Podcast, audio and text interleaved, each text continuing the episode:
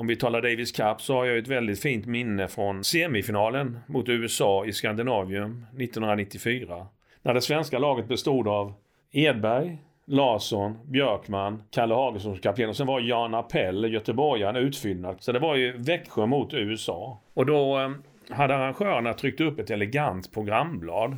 Och där stod ju då att spelarna var bosatta i Sverige och där stod ju Stefan Edberg, Växjö, Magnus Larsson, Växjö, Jonas Björkman, Växjö och Hageskog, Växjö. Och när jag satt i pressrummet och skulle skicka hem en förhandsartikel så kom en av pressvärdarna, knackade mig på ryggen och sa Du eh, Elofsson, du är väl från Växjös eh, tidningen där ja. Du är den man som vill prata med dig. Och då var det den amerikanske tennisjournalisten Bud Collins från Boston Globe som var bisittare i TV och jättekänd i USA. Som ställde en fråga till mig. Du den här staden vars namn jag aldrig lär mig uttala. Kan du... Kommer fyra av fem från där? Hur stort är det? Och då sa, tänkte jag efter, ja stadskärnan är väl 50 000. Då studsade han tillbaka, det är ju ett vägskäl hemma. Din podd på jorden är Kulturparken Smålands podd om Kronoberg. Här pratar vi om stort som smått inom länets kulturhistoria, från forntid till nutid.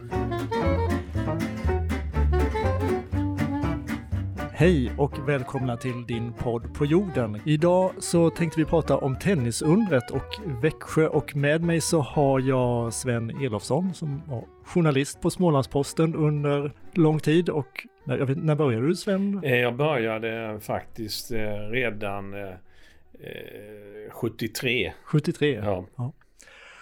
Som och, fast anställd, ja. men jag hade frilansat lite innan också och bevakade tennis i Växjö och världen på framförallt då 80 och 90-talet som vi kommer att prata om. Ja, det blev ju mina fina år som sportjournalist. Att följa tennisen i när och fjärran. Och så har vi också med oss Janne Gunnarsson, tennisspelare under den här eh, perioden och eh, senare expertkommentator i, på SVT och radion. Ja, tack. Ja, trevligt. Jag tänkte först ta lite kort om, om tennis och de begrepp vi kanske kommer nämna under, eh, under den här eh, inspelningen. Och om vi börjar med eh, en tävling som Davis Cup så är ju det en lagtävling för landslag och världsmästerskapen för landslag kan vi väl enklast förklara det som. Grand Slam-turneringar, det är de fyra största turneringarna i världen och det är Wimbledon, Franska öppna mästerskapen, eh, australienska mästerskapen och US Open. Och ATP-touren är ju den här pågående, får man då säga, turneringarna som sker i princip veckovis och världen runt där de flesta tennisspelarna rör sig. Instämmer ni ungefär med de eh, förklaringarna? Ja, det tycker jag låter bra. Det är, ungefär. det är ungefär vad det är. Och Davis Cup som har motsvarighet på damsidan heter ju Fed Cup. Ja. Federation Cup. Eh, vi kommer framförallt prata om tennis eh, kopplat till Sverige och eh, länet och Småland under 80 och 90-talet. Och det är ju några spelare där som utmärker sig kanske speciellt och vi kommer kanske lägga till några stycken. Men jag tar lite kort här. Vi har ju Mats Wilander född 64. Han var världsetta och vann eh, Davis Cup eh, tre gånger. Han vann sju Grand Slam-titlar. Vi har Stefan Edberg född 1966. Han var världsetta som bäst och eh, har tre Davis Cup-titlar och sex Grand Slam-vinster. Vi har eh, dig Janne som var 25 i rankingen och slog flera av eh, världens bästa spelare, Becker, Chang och Villander. Har sju SM-guld. Magnus Larsson, född 70, var som bäst rankad 10 i världen. Eh, har eh, vunnit Grand Slam Cup och semifinal i Franska öppna 94, två Davis Cup-guld. Jonas Björkman, som var bäst rankad fyra i singel och etta i dubbel under en lång period, vann sex singeltitlar och 54 i dubbel och tre stycken Davis Cup-titlar. Och så är det ju även Karl-Axel Hageskog, eh, född 54, som då var tränare här i Växjö TS och inte minst kopplat till Davis Cup-lagen under 80 och 90-talet fram till 2002. Hur många har missat Sven? Vi kanske skulle plocka med Fredrik Rosengren. Ja. Från Växjö som faktiskt också var Davis Cup-kapten. Och tränare för många spelare. Exakt. Jonas Björkman inte minst. Nej. Bra, vi kanske kommer på fler under, under vårt samtal. Om vi tar det från början. Kan man säga att det fanns ett svenskt tennisunder och kanske rent av småländskt tennisunder under den här perioden, 80-talet och 90-talet?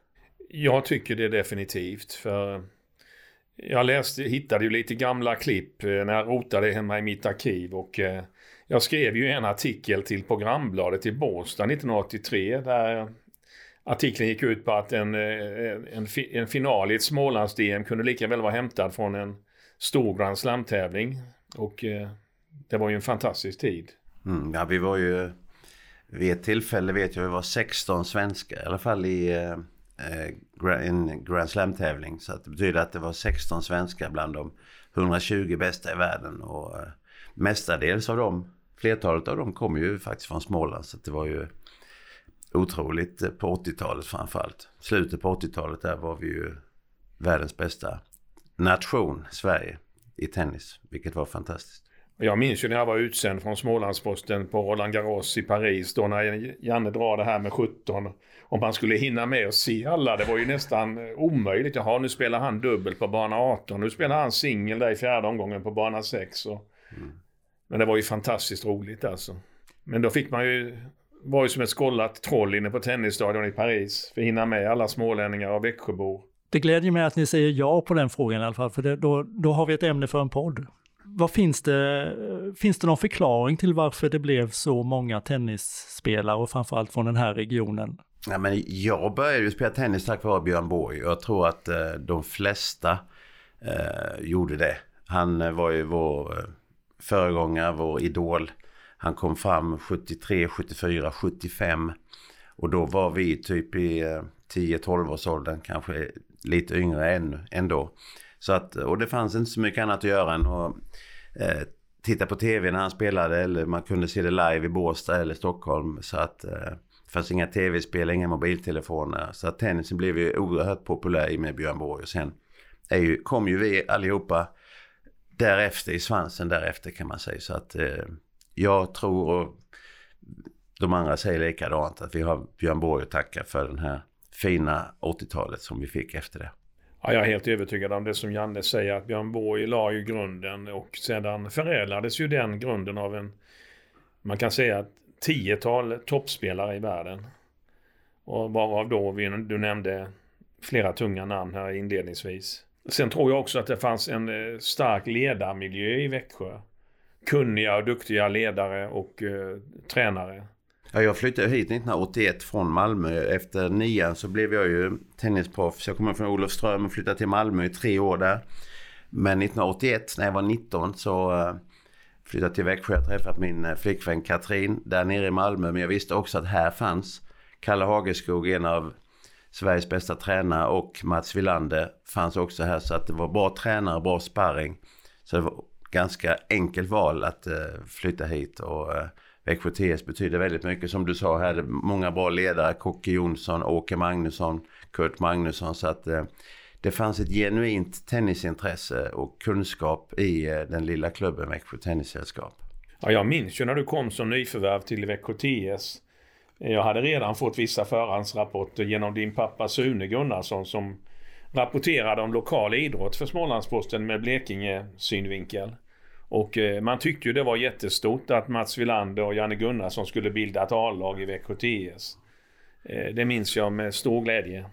Ja, och jag tror att vår vänskap byggdes där också. Absolut, så är det ju. Och vi, vi, jag tror vi vann sju SM-guld i lag med Växjö TS på 80-90-talet. Så att eh, då var vi ju Växjö TS Sveriges bästa tennisklubb, absolut. Vi hade ett fantastiskt lag där med ja, Villander, mig och Hageskog och sen kom ju Magnus Larsson, Jonas Björkman, Niklas Kron. Vi, vi hade ett eh, riktigt bra eh, lag. På den tiden var det ju bara tre singlar och en dubbel först. Sen blev det fyra singlar, två dubbla. Men eh, vi eh, hade ett väldigt jämnt lag och därför så tror jag vi tog så många SM-guld i lag på den tiden. Om man nu ska säga att det fanns ett småländskt tennisunder vad är det som kännetecknar? Är det bredden, att det är så många som är med i världseliten eller är det att man vinner många titlar eller något annat? Jag tror att eh, sparringen var väldigt viktig. Att man kom hem till sin hemmaklubb och fick eh, tuffa träningsförhållanden. Eh, tror jag är väldigt viktigt. Och sen, eh, jag vill gärna ge Janne lite beröm för det här med den klubbkänslan han hade. Att spela just för sin hemmaklubb. Han kunde ju komma från en tävling ute i världen och hasta hem med flyg för att hinna med att spela för Växjö TS i Strandbjörket. Mot mindre kända aktörer. Ja, vi pratade om det innan vi startade podden här. Att jag tyckte det var väldigt kul att spela matcher. Och eh, jag brann för det liksom. Att just den här tävlingsinstinkten. Det var inte lika roligt att träna. Det var väldigt kul att spela match. Eh, så att eh, jag spelade mer gärna Smålandskuppen och alla lagtävlingar som fanns inom Sverige för klubben Växjö TS. Om vi börjar ta det lite kronologiskt. Är, är startpunkten för det här när Mats Wilander vinner Franska öppna 82 eller vad var, när kan man säga att man att det drar igång? Jag hävdar nog det att eh, explosionen drar igång när Wilander vinner som 17-åring osidad eh, på Roland Garros. Eh, men det pyrde ju lite innan där i ja, bakgrunden. Vi, vi, vi var ju många som var bra. Vi vann ju SM-guld redan 81 första gången. Eh, då spelade Wilander etta, jag spelade andra singeln och Kalle Hagestad tredje singeln. Då tog vi SM-guld utomhus i Hultsfred. I Hultsfred, jag var där ja. faktiskt och skrev om det Precis. Det var häftigt. Vi det slog... var en minibuss från Växjö TS ja, som var med och stöttade. Det var otroligt kul. Det var många fans från Växjö och vi slog Ullevi i finalen med Anders Järryd bland annat i Just laget. Det. Han uh, var inte nöjd efteråt. Nej. Ja, han hade lite svårt att ta förlusten den gode Järryd. ja, det var, det var en rolig tid. Det är bara 41 år sedan Sven. Ja. Men vi kommer ihåg. Ja, det gör vi faktiskt. Mm. Men som svar på din fråga Peter så tror jag också att den här klubbmiljön, duktiga ledare, sparringen och eh, ni kommer ju från ganska enkla förhållanden många och, och, och ja, var vana att jobba hårt och ni hade gnistan att bli bra. Ja, man var motiverad och det fanns inte så mycket annat att hitta på på den tiden. Liksom, det var tennis, tennis, tennis. Och eh, jag hade ju inte råd att ha någon resande coach med mig på den tiden. Utan jag, prispengarna var ju inte så höga som de är nu. Där de åker med en hel klan liksom runt. Utan eh, jag åkte kanske och spelade tre tävlingar. Sen åkte jag hem en vecka och tränade med Kalle Hageskog då oftast eh, på den, i början på 80-talet. Men sparring då med Mats Wilander och Niklas Kron och Magnus Larsson kom sen också. Så att det var ju som du, du var helt rätt där. Det var bra tränare och bra sparring. Det var det som eh, satte fart på eh, Växjö TS helt klart. Mm. Och sen var det ju också så att eh, tur med talanger. Eh, det är inte bara slump men ni var många som var väldigt talangfulla. Eh, alltså av någon märklig anledning så blev det många på en gång. Mm. Med Mag extrem talang. Magnus Larsson och jag, vi kommer från Olofström. Jonas Björkman kom från Alvesta. Men vi samlades här för här fanns det möjligheter och resurser. Vi fick ju träna hur mycket vi ville och sparra hur mycket vi ville. Så att eh, det var perfekta möjligheter. Mm. Vad händer eh, efter att Mats Wilander har vunnit i Franska öppna 82? Eh, ja, det som hände var ju att Eh, det här tennisintresset i Sverige som hade svalnat lite efter Björn Borgs eh, fantastiska karriär fick ju ett uppsving. Det kom alltså en kronprins direkt till Borg. Det hade ju ingen räknat med. Och det, det kommer gräma mig hela mitt liv att jag inte fanns på franska mästerskapet 82. Sen var jag där tio år i följd. Så jag fick ju ändå se Mats vinna två gånger där. 85 och 88. Ja. Men det exploderade då och eh, jag tror att det mycket var att kan han, kan jag. Ni drevs av... Du sa att ingenting var omöjligt när Anders Järryd vann en tävling eller... Ja, vi hjälpte varandra också. Vi, ja. vi eh, ute på touren när vi reste så... Eh, om Magnus Gustafsson hade mött någon eh, spelare någon vecka innan så frågade jag honom, ja hur ska man spela mot honom? Och vice versa. Vi var som en stor familj och hjälpte varandra, gav varandra råd när vi skulle möta motståndare som den andra kanske hade mött och, och givetvis var det enkelt att alltid hitta någon att, att träna med och sparra med ute på touren. För att vi var ju väldigt många svenskar som reste. Ja, ni hade ju väldigt trevligt också på kvällen när ni gick ut och käkade tillsammans på någon restaurang. Och ni, det kunde vara att båda hade satt åtta svenskar på en restaurang. Ja, det är lite annorlunda nu. Jag pratade lite med Fidde Rosengren, coachen, hur det är på touren nu. Han är ju ganska färsk från touren. Han coachade Kashanov nyligen, ryssen här. Men då sitter ju Då sitter spelaren nu med sin, hela sin stab med fystränare, det är tennistränare, det är manager, sen kanske familj, massör. Det är, då sitter de i, i ett bord för åtta. Mm. Men när vi var ute så satt vi alla spelarna ihop. Ja. Så att vi hade nog det roligare eh, på den tiden. Men prispengar har gjort att det har blivit mer och mer seriöst och de är ju oerhört vältränade idag. Vi kommer ihåg eh, Nadals final, han vände 0-2 i set. Han är 36 år gammal. Och han var, jag tyckte han såg trött ut efter 3 GM i Australian Open-finalen. Ändå så nästan fem timmar senare så vinner han. Så att de är ju oerhört vältränade och de tränar mer fys, de är mer i gymmet. Eh, så att eh, det kanske blivit lite mer seriöst idag men vi hade Sven absolut roligare för. Mm. Eh, jag vet inte men eh, i Mats Wilanders utveckling så var också Team Siab en väldigt viktig faktor. Det var alltså ett, ett byggföretag som bestämde sig för att satsa på tennisen. Och eh, man valde ut John-Anders Jonte Sjögren som coach, en erfaren tränare från Göteborg. Som då fick handplocka fyra spelare och coacha. Och det var ju Mats Wilander, Joakim Nyström, Anders Järryd och Hans Simonsson. Som då fick resor och hotell bekostade av det här. Och det var ju en oerhörd trygghet. Trygghet för dem. Jag var lite tjurig för att inte jag kom med. För att jag hade slagit Hans Simonsson fyra gånger på raken innan och var bättre rankad. Men jag, jag minns att jag även... inte valde honom. Så det var, det var lite jobbigt. Men eh, samtidigt så vände man det till en extra sporre. Så att jag tror i slutändan var det bra för mig att jag inte kom med i det. Faktiskt. Jag minns att jag skrev en artikel om det att du inte fick vara med i teamet Janne. Men det kanske var så att du fick extra tändvätska av detta? Absolut fick jag det. Ja, med start under 80-talet så har ju Sverige stora framgångar inom Davis Cup. Eh, sju raka finaler om jag har rätt i mina anteckningar här. Och du är med och spelar, eh, Janne? Ja, jag var, spelade nog, jag var med nio matcher tror jag, 1985. Eh, första gången då skulle vi möta Chile på eh, bortaplan i första omgången. Och först var jag inte uttagen i laget eh, första svängen. Men sen blev det ju en jordbävning där nere 1985. Under den Davis Cup-veckan. Så att det var ju en allvarlig jordbävning och eh, matchen blev ju framflyttad inställd så de fick ju fly ut ur landet där. Och sen två månader senare så skulle matchen spelas och då hoppade Anders Järryd och Mats Wilander av. Och då eh, blev laget Stefan Edberg, Henrik Sundström på singlarna och sen jag och Stefan Edberg på dubbel. Stefan Simonsson var också med som eh, fjärdeman där. Så vi åkte dit och, eh, och vann den matchen med 4-1 nere i Santiago. Sen det var en speciell, eh, för det var ju fortfarande lite efterdyning efter den här jordbävningen. Och det var ju mycket ruiner i stan och Sheraton-hotellet där vi bodde hade ju sprickor i väggarna så där. Så att det, det var en speciell upplevelse när man var 23 år men vi hade samtidigt, vi vände det.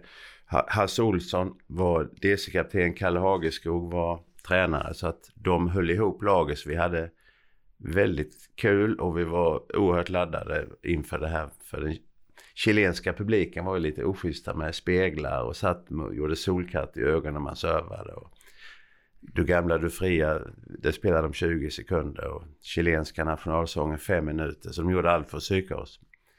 Men stämmer det? Jag hörde att de flyttade ut och la sig på gräsmattan och sov i första skedet. Ja, det, det var ju panik där. Då var ju inte jag där. Nej, men, men jag hörde det. var det säkert så. Det var säkert så. Så visst, jag var med och där spelade dubbeln. Edberg och jag, vi vann dubbeln där. Och sen var jag med eh, vid nio tillfällen var jag med i Davis Cup. Och 85 då vann vi ju mot, mot Tyskland i München i finalen. Då var jag reserv nere på plats i Olympiahall i München när vi slog Tyskland i finalen 85. Men var du inte sjuk då? Hade du inte någon... någon... Det var Jerryd som var sjuk. Jaha. Han eh, var eh, fjärde gubbe. Vad har du för Davis Cup-minne från 80-talet, eh, Sven? Ja, eh, det är väl som Janne säger, ett stort minne är ju Mats Wilanders debut i Davis Cup mot Australien. När den australiensiske kaptenen Neil Fraser Eh, på presskonferensen, eh, Australien hade vunnit. De hade Peter McNamara och Peter McNamee som var ett bra, starkt par. De var ju drygt tio år äldre än er. Eh, Janne och Mats-generationen. Och då säger Fraser på presskonferensen att jag beklagar att Sverige förlorade, artig som han var. Men jag skulle göra vad som helst för att byta någon av mina gubbar mot den där Villander. För han kommer bli hur bra som helst framöver. Det är ett starkt minne jag har. Mm. I Båstad va? I Båstad ja. Ja. Och då tänkte jag när jag körde hem i bilen till redaktionen i Växjö att ja, han har nog rätt den där gubben. Han blir nog rätt bra den där Wilander. Mm. Han hade rätt. Han har rätt. Och sen vinner man ju då eh, 84, 85 och 87, har jag rätt då? Just det, 87 ja. Och många gånger då med Mats Wilander och Stefan Edberg som bärande spelare i, i finalerna. Och några spelas i Skandinavium, eller någon spelas i Skandinavium här i, i Sverige. Ja, det var ju på 90-talet då ju. Ja, vi, ja, Indien-matchen spelades ju i Skandinavien när vi la in grus ja. Eh, det var ju rabalder om det, det kommer du ihåg? Ja, precis. Mm. Ja, det var ju en De lätt... tyckte att Sverige var osportsligt Ja. mot Indien som så, såg som en ganska medioker finalmotståndare. Ja, det blev slakt 5-0. Ja. Bröderna Amritraj. ja. Så det var ingen spännande final med Sverige vann.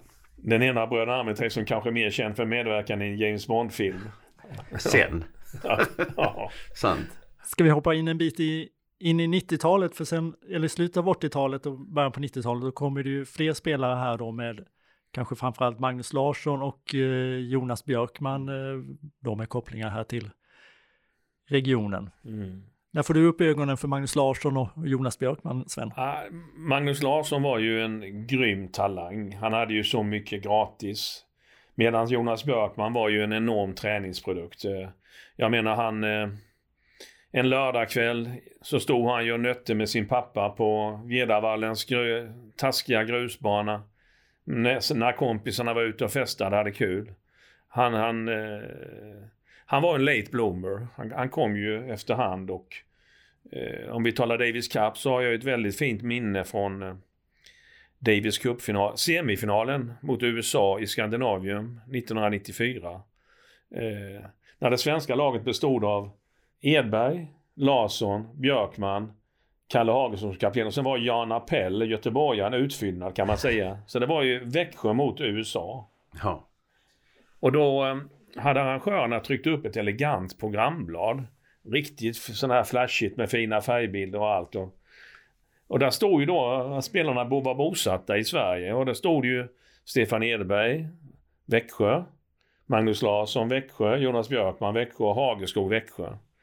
Och när jag satt i pressrummet och skulle skicka hem en förhandsartikel så kom en av pressvärdarna, knackade mig på ryggen och sa Du eh, Elofsson, du är väl från Växjö, eh, tidningen där ja.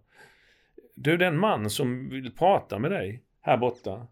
Och då var det den amerikanska tennisjournalisten Bud Collins från Boston Globe som var bisittare i tv och jättekänd i USA. Som ställde en fråga till mig. Du, den här staden vars namn jag aldrig lär mig uttala. Kan du... Kommer fyra av fem från där? Hur stort är det? Och då sa, tänkte jag efter, ja stadskärnan är väl 50 000. Då studsade han tillbaka, det är ju ett vägskäl hemma. Ja, häftigt. Häftigt. Och de hade ju ettan och tvåan i världen. Mac-. McEnroe och Connors. Mm. Ja, vad- 94 var det. Det var en fantastisk final. Ja. Sen vinner vi mot Ryssland i finalen, sen Just borta det, ja. just det. Och McEnroe och Connors var kanske inte riktigt eh, kända för den lagandan som Nej, jag Sverige... tror inte de pratade med varandra. Nej, jag kommer ihåg Connors kom ju till Göteborg på onsdagen. Matchen började på fredagen. Och det var grus inomhus. De, de tog ganska lätt på uppgiften. Trodde de skulle vinna ganska enkelt, men det gjorde de inte. Sundström och Wilander vann sina singelmatcher där ju. Ja. Det var då Arthur Ashe var kapten för USA. Ja, just det. Han hade väl rätt svårt med de där gossarna också. Ja, det var in, inte lätt att vara kapten för dem. Ja, och som ni säger så vinner Sverige då Davis Cup 94, även finalen mot eh, Ryssland. Och då är det också det här laget med Edberg, Larsson, Björkman och Hageskog som Ja, kapten. Var du på plats där? jag var Sven? på plats faktiskt i Moskva och såg den matchen. Och eh, det hände ju något väldigt speciellt där. Janne myser nu, han vet nog vad jag ska berätta. Jeltsin. Ja, Jeltsin, presidenten i, i, i Ryssland då, travar in mitt i femte set när Stefan Edberg ligger under mot Alexander Volkov. Och han kommer ju in där med ett stort följe med åtta livvakter omkring sig. Han är alltså tre meter från där jag sitter när han går in i arenan. Och eh, han, spelet avbryts ju och eh, han är ju långt ifrån nykter Jeltsin. Så han tror ju att, eh, när, for, att folk buar ju när han kommer in. Och han tror ju att han hyllas. Så han ställer sig så här mot varje sektion. Och, vi, För och att, eh, vinkar. Vi vinkar ja. Ja, inte vid något sidbyte, mitt i spelet. Mitt i spelet. Helt otroligt. Och sen, eh, det här pågår ju några minuter. Och eh, stackars Alexander Volkov tappar ju allt. Han blir så nervös. Han blir så nervös. Så han slår inte in en boll knappt efter det. Nej. Och Edberg vinner ju klart i skiljeavgörandet där. Precis motsatt effekt mot vad det... Vad det var meningen. Han var inte så kunnig på tennis om man säger så. Nej. Ja, den föregicks ju också av lite tråkigheter. De byggde ju om någon läktare. Där kom, körde in stora lastbilar med diesel som stod och puttrade mitt i svenskarnas träning. Jag minns att någon blev illamående och Mm. Lite tjuv och rackarspel som Janne var inne på med Chile. Ja, visst. eh, He- Davis Cup. hemmaplan, då får man välja underlag. Men det är kanske inte så smart att köra in en eh, dieselbil Nej. under motståndarlagens träning. Och visst hade Sverige liksom en, en egen eh, klack också som också följde med liksom tennislandslaget och både i, på matcher i Sverige och runt om i, i världen. Ja, det var ju Willes vildar. Det var ju ett gäng från Ängelholm som alltid var i Båstad och tittade. Som började stötta Villander och det spillde ju av sig på Davis Cup-laget. Mm. Ja, det var bra stämning på Mm. matcherna på den tiden. Ja, det var det verkligen. Och Sverige fortsätter att vinna Davis Cup även, eh, nu ska vi se, 97 och 98. 98 var sista året. 98 Ja. ja. I Milano, för då Ja. jobbade jag för SVT, den matchen sände vi där. Det var då Magnus Norman var så bra. Ja, Magnus Gustafsson spelade också singeln tror jag där. Men eh, Hageskog var ju där och Björkman, Larsson. Mm. Och som vi haft inne, som ni sa om Jonas Björkman, att hans karriär fortsätter ju eh, under ett antal år och är ju på något sätt stigande uppåt mest hela, hela tiden och, och eh, han slutar karriären 2008, avslutar han karriären senare. Är det slutet på den här gyllene eran eller när? Jag bara, måste bara flika in det Ja. Sven sa. Det var helt rätt där tack vare att Björkman han tränade så oerhört hårt. Han var en träningsnarkoman. Han sprang åtskilliga varv här runt Växjösjön. Och var väldigt vältränad på den tiden var han kanske en av de mest vältränade på touren. Och tack vare det kunde han hålla, kunde han hålla på så länge. Han var ju väldigt sällan skadad. Han, om man jämför med andra spelare som inte kanske eh, var lika vältränade. De hade problem här och var. Men eh, Björkman eh, höll länge tack vare att han hade byggt upp sin fysik så pass bra. Vilket var ganska ovanligt på den tiden. Han var extrem. Men visst, man kan väl säga att det var lite slutet på, på det hela där 2008. Ja, det får man nog nästan säga va. Eh, Från 81 till 2008 ändå ganska lång tid. Ja, ja. Vi får se när det kommer tillbaka. ja det är väl ändå den oundvikliga frågan då. Hur, hur unikt är det här? Finns det någon motsvarande period någon annanstans i världen eller kan man, är det rimligt att tro att det här skulle kunna återupprepa sig? Vi har ju haft, vi har ju tappat lite efter Söderling då, nu pratar jag hela Sverige Ja. här, Mm. när han eh, fick sin körtelfeber och fick lägga av så har det varit lite- ganska tomt. Eh, men jag tycker ändå att eh, vi tappade tio år där, helt klart. Men nu har ju Svenska Tennisförbundet satsat lite mer på, eh, eller mycket mer ska jag säga, på att utbilda tränare. Det är det som är navet, att tränarna ska bygga upp det hela. Men sen, samtidigt så är det ju spelarna som ska göra, göra det. Det är en individuell sport, de ska göra det själva. Och jag tycker ändå, man ser både här i Växjö TS nu med Kalle Pilblad och Emil Holmgren, ett ungt, hungrigt eh, ledarskap. Så att eh, här är det på G och jag vet att det är andra klubbar runt om i Sverige också. Vi har eh, Malmö där, Fair Play, TK och flera andra. Så eh, det är lite på gång eh, faktiskt, men att det ska bli så bra som det var svensk tennis eh, på 80-90-talet. Det, det är svårt. Nästan Vi hade väl fem i topp 10 va? Vid ett tillfälle. Mm. Ja, det kommer aldrig hända igen. Det, det är jag helt övertygad om. Men jag håller med Janne om att det känns som att eh, Växjö TS är eh, på rätt väg nu.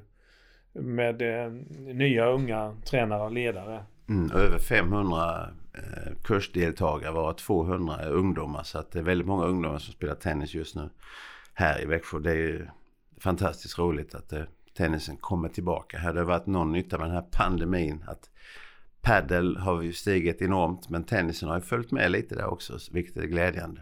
Vi har ju eh, utan, uteslutande pratat om herrar och herrtennis under eh, den här eh, under det här samtalet. Kan det dyka upp, varför saknas damtennisen? Eller varför blev det inte samma boom där, och i alla fall under den här perioden? Ja, svårt att säga. Det var... De bästa tjejerna kom inte fram här. Inte i, Småland? I nej. nej, i Småland. Vi var tunt på damsidan faktiskt. Vi hade ju någon, några tjejer som var i kvarten i Wimbledon. Eh, mm, Katarina Lindqvist. Och Karina Karlsson. Karina Karlsson. Mm. De kommer ju från Skåne och Örebro. Mm. Men, nej men det krävs mycket. Och jag, återigen, Björn Borg var ju en, en kille. Hade det funnits en tjej i den kategorin så kanske det hade varit tjejer följt med. Jag vet inte. Jag, ja, bara, det, jag bara spekulerar. Det ligger nog mycket i det. Om vi haft en kvinnlig förebild där så kanske det hade gett ringar på vattnet. Innan vi rundar av eh, eh, samtalet. Har ni något eget minne från den här perioden, 80-90-talet bakom kulisserna som du nämnde att du var på armslängt avstånd från, från Jeltsin när han stegade in på, på stadion i Moskva. Men finns det något annat sådär som har hängt sig kvar i minnet, Sven? Det är kanske första intervjun med Mats Wilander som man liksom... Eh, man eh, hade ju hört talas om den här killen från Tofsbruk som började slå de äldre i klubben i VK10. Så det fanns ju ganska många bra spelare som var lite äldre än er, Janne. Mm. Eh, per Reinholds och Hageskog och... Eh, och då så... Jag tänkte jag måste snacka och försöka göra ett reportage om den här killen. Så Hur gammal var han då? Då var han 13. Ja. Möjligen 14. Jag mm. tror han var 13 faktiskt. Eh, och då bestämde vi plats i kaffestugan i Strandbjörket. Och eh, Villander kom där på cykeln med eh, träningskläderna i plastkasse och racketen på pakethållaren. Mm. Och vi satte oss där och, i, i, och beställde kaffe och våfflor. Och eh, jag frågade lite försynt, eh, vad har du för mål? Hur bra kan du bli Mats? Ja, jag siktar på att försöka bli bland de 50 bästa i världen, sa han. Mm. Och det blev han ju med råge. Mm. Ja. ja, en fantastisk talang. Han missade inte många bollar. Nej. Otrolig bollbegåvning. En av världens bästa backhands. Och han rörde sig väldigt ekonomiskt på banan. Slösade inte på uh, kraft utan uh, var därför när han vann Franska öppna första gången där 82 att han bollade ju ut Vilas, Klerk och de här riktiga grus-essen. Mm. Liksom. han missade ju ingenting. Nej. De tröttnade ju till slut. Det var ju bolldueller 50-60 gånger över nät. Ska man vara lite elak om mot Villander så skrev ju den, någon fransk tidning att se Villander spela tennis var ju som att se målarfärg torka. Ja. Men effektivt. Ja. Har du något sånt här speciellt minne från, eh, jag förmodar både, ja, du har både som spelare och som... Ja, det är liksom, jag var ju tennisproffs där i 15 år kan man säga, mellan 80 och 95 någonting sånt. Så visst har man många minnen. Eh, både på tennisbanan, semifinal i Australian Open var ju fantastiskt då, liksom 89. Om man tittar på tennismässigt och sen när man vann sin turnering nere i Wien, ATP Tour där, där var man helt själv, kommer jag ihåg. Det var, jag hade ju inte råd att ha någon coach 1985. Så man fick fira det själv genom att titta på tv på hotellrummet. Men eh, vi hade ju mycket kul, du var inne på det lite Sven, vid sidan om och så här också. För att inte den här hotelldöden, 250 hotellnätter om året var man ute och reste liksom. Att, så vi, vi var som en stor familj, vi hade roligt vid sidan om. Och det hade vi Sven, eller hur? Mm, absolut. Ja. Jag tänker på eh, finalen i Australienska öppna mästerskapen som då går mellan Mats Wilander och Stefan Edberg som då i princip är träningskompisar och uh, tränar ihop i Växjö. Hur, hur unikt är det i tennissammanhang, Sven? Jag minns mycket väl, jag satte en rubrik på Smålandspostens sportsida. Småländsk DM-final i Melbourne. Ja, det var ju fantastiskt. Två smålänningar möts i en final. Och två från Växjö kan man ju säga. Han bodde väl i och för sig i Västervik ja. då va? Ja, ja. Men han kom ju till mm. Växjö sen. Mm. Det var en småländsk DM-final mm. i Melbourne. Det, var, det var gräs då i gamla Kojong-stadion den, var kvar, den måste spelats på Kojong-stadion. Ja, nej, det var unikt. Wilander var ju, han vann ju både på gräs och hardcourt mm. i Australien. Och det finns en spelare som har vunnit både Stockholm Open både i Globen och i Kungliga hallen. Ska vi se om Janne tar den. Eh, är det någon svensk? Nej, en tysk. Ja, men då är det Boris Becker. Ja, då. rätt. Ja. Ja, jag, jag tänkte. Becker eller Lendl tänkte jag. Du vet, sådana här gam- gamla matcher. Det är inte många som slår eh, Sven på. Det ska vara Björn Hellberg i så fall. De har koll på alla de här resultaten. Det är häftigt. Jag förmodar det är svårt att täcka in eh, den här då, förhållandevis ändå ganska lång, långa perioden och många spelarna. Men är det ändå något som vi har vi fått, fått med de övergripande delarna? Ja, det tycker jag. Davis Cup, Toren, Växjö, gänget. Mm. Ja, jag tycker jag. Vi har täckt det mesta. Ja, men en fråga till både dig Janne och Sven. Hur, hur var det att vara ute i, i, i världen och spela och rapportera från tennis och sen komma tillbaka till då förhållandevis lilla Växjö? För mig var det ju... För, största fokuset var ju på Mats Wilander. Eh, Och jag var ju rankad som bäst trea i Sverige. Jag hade ju alltid eh, Wilander Edberg framför mig. Så jag hade... Det var, man gick ofta under radarn om man skulle förlora någon, göra någon dålig match. Så skrev de inte så mycket om det. Men eh, det var ju mer fokus på Wilander och Edberg där. Så jag hade det ganska bra på det sättet egentligen. För att eh, det, det var... Det var inte så mycket kritik i tidningar om man skulle torska. Men Wilander och Edberg var ju mer överraskande om de skulle åka ut liksom. Men att komma tillbaka här, det var ju skönt. Då fick man ju komma hem och som jag sa innan där, man kanske ut och spela tre tävlingar, tre veckor. Sen kommer man hem en vecka, träna, ut och spela tre veckor till, hem en vecka och träna. Komma tillbaka och dels finslipa på något slag som kanske inte har fungerat på de här tre veckorna. Men framförallt att landa i hemmamiljö och eh, komma hem till familjen. De kanske inte var med hela tiden så eh, det var ett väldigt bra sätt att ladda batterierna på. Mm. Ja, jag tyckte väl att eh, när man var ute på de här stora tävlingarna och rapporterade, sen kom man hem. Eh, eh dels så var det ju rätt så långa dagar och rätt slitsamt. Eh, när det var så många svenskar och så långa och utdraget. Och, eh, eh, men när man kom hem så som Janne säger, man kom hem till lugnet och man fick många frågor på redaktionen. Hur var det där och vad åt du där och vilka träffade du? Och, och det var ju lite kul. Man blev ju lite uppmärksammad också eh, bland kollegorna. Vilket man tyckte var ganska trevligt. Och eh, eh, sen var det den vanliga lunken på sportredaktionens bevakningslistor som tog över efter några dagar. Nu är det Tingsryds AIF-match på torsdag. Sven, du får ta den i Dackehallen. Eller ut och frysa i Åby Tjureda på Ja, bandy. ja. Och sen var det ner till Franska öppna sen. ja, det var ju vissa kontraster kan man väl säga. Från US Open i Flashing Meadow till eh, Åbys bandybana. Men inget jobb är för litet. Nej. Det är charmen med idrotten.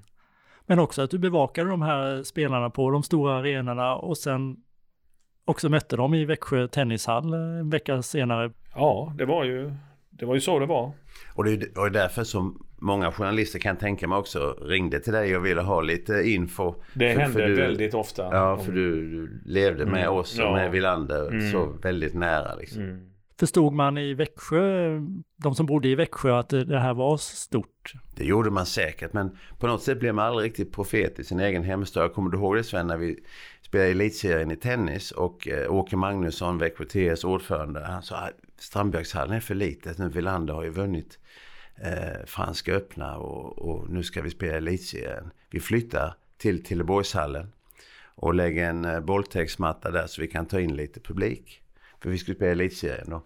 Men det kom aldrig mer än eh, 2, 3, 400 Nej, ändå. nej, det var märkligt. Ja, jag så- trodde också det skulle komma. Ja, så eh, lite så var det faktiskt. Detta vi pratar nu. eh, Men det var 82 mitt- ja, 83. ja. 80-talet, ja. Mm. Men senare under eh, 90-talet i alla fall så förla, vi spelades nu några eh, Davis Cup-matcher här i stan. Ja, Två ja, matcher. Ja, det var. Davis Cup. Ja. Det var ju hela Sverige och då eh, på något sätt tv mer och, och så här. Men, eh, men just det där att vi fick ändå vara i fred. Både Mm. Wilander tyckte säkert att eh, det vet jag, tyckte det var skönt att komma hem hit. För han, han kunde vara sig själv. Mm. Folk höll distans. Vem, han, han har vi sett växa upp, det är inget speciellt. Hade han varit i Amerika eller Tyskland så hade det ju varit eh, hängt som klasar runt varje träning. Så där. Men när vi tränade i det här eh, Barracuda-tältet, det gröna som var bakom det. Eller om vi spelade på sommaren ute i Strandbjörket. Det kanske var en eh, 20-30 pers och tittade när man tränade. Även om han var, då var världsetta. Ja. Liksom. Mm. Det var inget märkvärdigt. Och det tyckte han var riktigt skönt, det vet jag. Är det något småländskt i det där kanske? Jag tror att det är det faktiskt. Att man eh, vill ha lugnet och... Och att folket i stan respekterade honom på det sättet. Att han ville, ville vara i fred. Och han fick vara i fred.